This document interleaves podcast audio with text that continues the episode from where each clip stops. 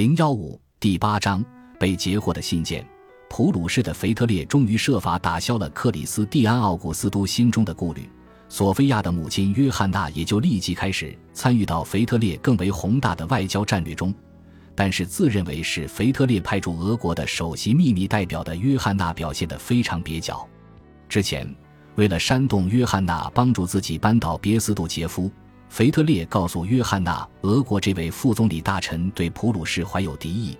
因此，对索菲亚和彼得的婚事也没有好感。他会竭尽全力阻止这门婚事。一到俄国，约翰娜就立即同法国与普鲁士驻俄大使密谋铲除别斯杜杰夫的势力。阴谋暴露之后，两位大使遭到了灭顶之灾，约翰娜也元气大伤。在索菲亚患病期间，伊丽莎白的一举一动让所有的人都清楚地看到了她对这位小公主的关爱。订婚在即，约翰娜或许也自问过别斯杜杰夫究竟会给这门婚事造成怎样的威胁。片刻的思忖后，她告诉自己，造成危害的可能性微乎其微。无论他怎样反对，在这个问题上，他的意见都不可能压倒女皇自己的主张，从而取消同德意志的联姻。约翰娜原本应当对那位被挫败的敌手宽厚一点，倘若他足够明智。他就会努力争取对方对女儿的支持。然而，约翰娜根本不具有扭转局面的能力。从到达圣彼得堡的那一刻起，别斯杜杰夫的敌人马德菲尔德男爵和拉舍塔迪埃侯爵就成了他的密友。他们秘密聚在一起，谋划着各种方案，并不断地向巴黎和柏林方向发出密信。约翰娜沉迷于令他飘飘然的阴谋中不可自拔。总之。他再也没有回头的机会了，他已经陷得太深了。在当时的俄国，五十一岁的阿列克谢别斯杜杰夫柳明算得上是最有天资的人之一。在外交事务方面，他的能力强于绝大多数外交家，让他在外交政策和宫廷权谋的漩涡中立于不败之地的政治能力，则为他赢得了更为重要的地位。少年时期，别斯杜杰夫就显示出超凡的语言能力。十五岁那年，他被彼得大帝选派到国外去接受教育。在很长一段时期内，他一直在学习外交事务。一七二零年，在他二十七岁的时候，彼得大帝任命他为俄国驻哥本哈根大使。又过了五年，在彼得大帝驾崩后，他被委任为俄国驻汉堡公使。这个无足轻重的职务，他承担了十五年。经过了安娜女亲与安娜利奥波多夫娜摄政王这两位德意志女人的统治期之后，伊丽莎白刚一继位就打算恢复当年父亲确定的外交政策。为确保政策的实施，她重新启用了父亲的门徒别斯杜杰夫。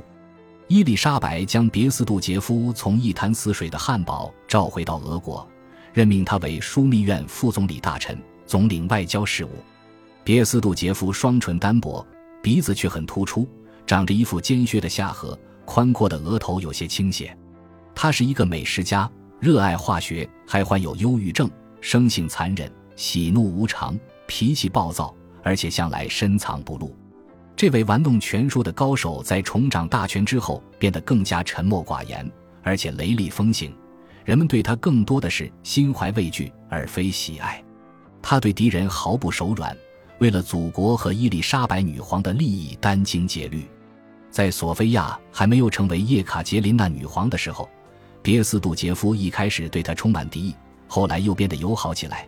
索菲亚也因此而见识到了这位副总理大臣所具有的截然不同的性格。一方面，他很直率、刚愎自用，甚至有点暴虐；但同时，他又是一个出色的心理学家，对人的判断力很准确，工作起来非常忘我。毫无私心，又是一个狂热的民族主义者，独裁统治忠诚的仆人。伊丽莎白在位时，全俄国上上下下只有他一个人说了算。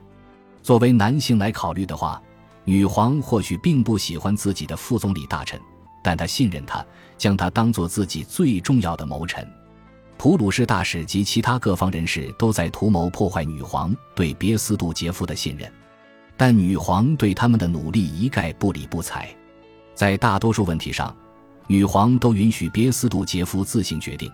不过偶尔有几次，女皇也会坚持自己的主张，比方说将自己的外甥召至俄国，并让他成为自己的继承人。自始至终，女皇都没有征求过别斯杜杰夫的意见，选择索菲亚作为彼得的新娘。这个决定也与别斯杜杰夫的意见背道而驰。对于这两件事情，女皇都表现得有些冲动，凭着自己的直觉采取了先发制人的策略。此外，在这个流光溢彩、令人艳羡的皇宫里，有时候女皇只乐意将自己当做一个美丽的女人而已。这个女人只需要周围的人不停地讨好她。这种状况一旦出现，就会持续上好一阵子。当女皇陷入这种情绪时，为了让女皇在重要文件上签名，别斯杜杰夫常常得一连等上几个星期甚至几个月。他曾经对一位奥地利外交官说过，在处理国务方面。倘若我们的女皇能拿出玛利亚·特蕾西亚万分之一的时间，那我就会成为全世界最幸福的人了。腓特烈在柏林时吩咐过约翰娜，要他协助自己派驻俄国的大使除掉这位副总理大臣。然而，参与这场阴谋的人却全都对这个敌人一无所知。他们以为这个人资质平平，身上存在着很多缺陷，例如赌博、嗜酒。是一个拙劣的阴谋家，因此，他们想当然的以为只要选择合适的时机，略施小计，即可将这位副总理大臣逼到绝境上。但是，谁都没有预料到，对方对他们所有的秘密聚会都了解得一清二楚，也不知道对方已经敏锐地揣测出他们的意图。经验十足的别斯杜杰夫已经开始提防他们，而且先发制人的将会是他，而不是他们自己。别斯杜杰夫的防御措施很简单，他只消截获并破译对方来往的信件，读完之后再抄录下来即可。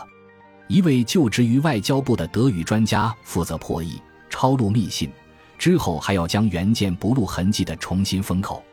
莫斯科与欧洲大陆之间信函往来无数，发信方与收信方都丝毫不曾怀疑过别斯杜杰夫已经读过并抄录下信中的每一句话。别斯杜杰夫无需担心这些信件暴露出他个人的问题。实际上，信中最醒目的内容都是拉舍塔迪埃侯爵对伊丽莎白女皇的讽刺、挖苦和轻蔑的人身攻击而已。侯爵向自己的政府报告称，伊丽莎白是一个懒惰、奢侈、不检点的女人，一天之内更衣四五次，签署一些自己根本没有读过的文件，而且轻浮、懒散，越来越胖，已经没有充沛的精力来治理国家了。充斥在信中的傲慢和敌意，都旨在激起路易十五和凡尔赛那群臣僚们的兴趣。这种信很容易激怒一个生性敏感易怒的君主，但是彼得大帝的女儿却不属于这种人。除了对女皇的人身攻击之外，拉舍塔迪埃侯爵还在信中透露了他们正在密谋推翻别斯杜杰夫及其倡导的亲兄政策，则布斯特的公主秘密参与其中的事情，在信中也有所提及。侯爵在信中提到，约翰娜赞同他的观点，并提到他同普鲁士国王腓特烈也保持着通信往来。约翰娜作为普鲁士间谍的身份就这样被侯爵暴露了出来。别斯杜杰夫很从容，他耐心地等待着自己的敌人在这场阴谋中越陷越深。在截获了五十封这种不怀好意的信件之后，他才将证据出示给了女皇。这批信件绝大部分都出自拉舍塔迪埃侯爵之手。一七四四年六月一日，伊丽莎白带着彼得、索菲亚和约翰娜去了十三世纪修建的特罗伊茨修道院去休养。深思熟虑之后，别斯杜杰夫认为，在远离宫廷的修道院里，女皇会有充足的时间读这些信。他将自己搜集到的证物摆在了女皇面前。伊丽莎白发现。索菲亚的母亲一边享受着俄国恩赐给他们的荣华富贵，一边除了参与推翻副总理大臣的阴谋之外，还在为了其他国家的利益而对俄国图谋不轨。六月三日，索菲亚、彼得和约翰娜刚用完午餐，伊丽莎白女皇就走了进来，身后跟着莱斯托克。女皇命令约翰娜跟他走，留在房间里的索菲亚和彼得爬上窗台，并排坐在一起。两个人都把腿搭了在窗台下，他俩有说有笑的聊着天。就在索菲亚被彼得逗得哈哈大笑的时候，房门突然被推开了，莱斯托克出现在门口。立即停止你们的打闹！”他冲两个人嚷嚷道，随即又转头看着索菲亚说：“你可以回去收拾行李了，你马上就要回家了。”两个年轻人大吃一惊。彼得问莱斯托克：“这是怎么回事？”莱斯托克严肃地回答道：“你会知道的。”说完便怒气冲冲地离去了。彼得和索菲亚无法想象究竟出了什么事儿，就算位高权重。侍臣用这种傲慢无礼的口气跟皇位继承人及其未来的妻子说这样的话，也是难以置信的。彼得试图给索菲亚做出解释，他说：“如果你的母亲做了坏事，那也不意味着你做了坏事。”惊恐的索菲亚回答说：“我的职责就是服从我的母亲，服从她的命令。”索菲亚以为自己就要被送回泽布斯特了，她望着彼得。猜测着，倘若自己真的离去，彼得又会作何感想？多年后，索菲亚写道：“我清楚地意识到，他根本不会为了同我的分别而难过。”两个年轻人仍旧坐在窗台上，眼前发生的一切令他俩迷惑不解，身体也随之站立着。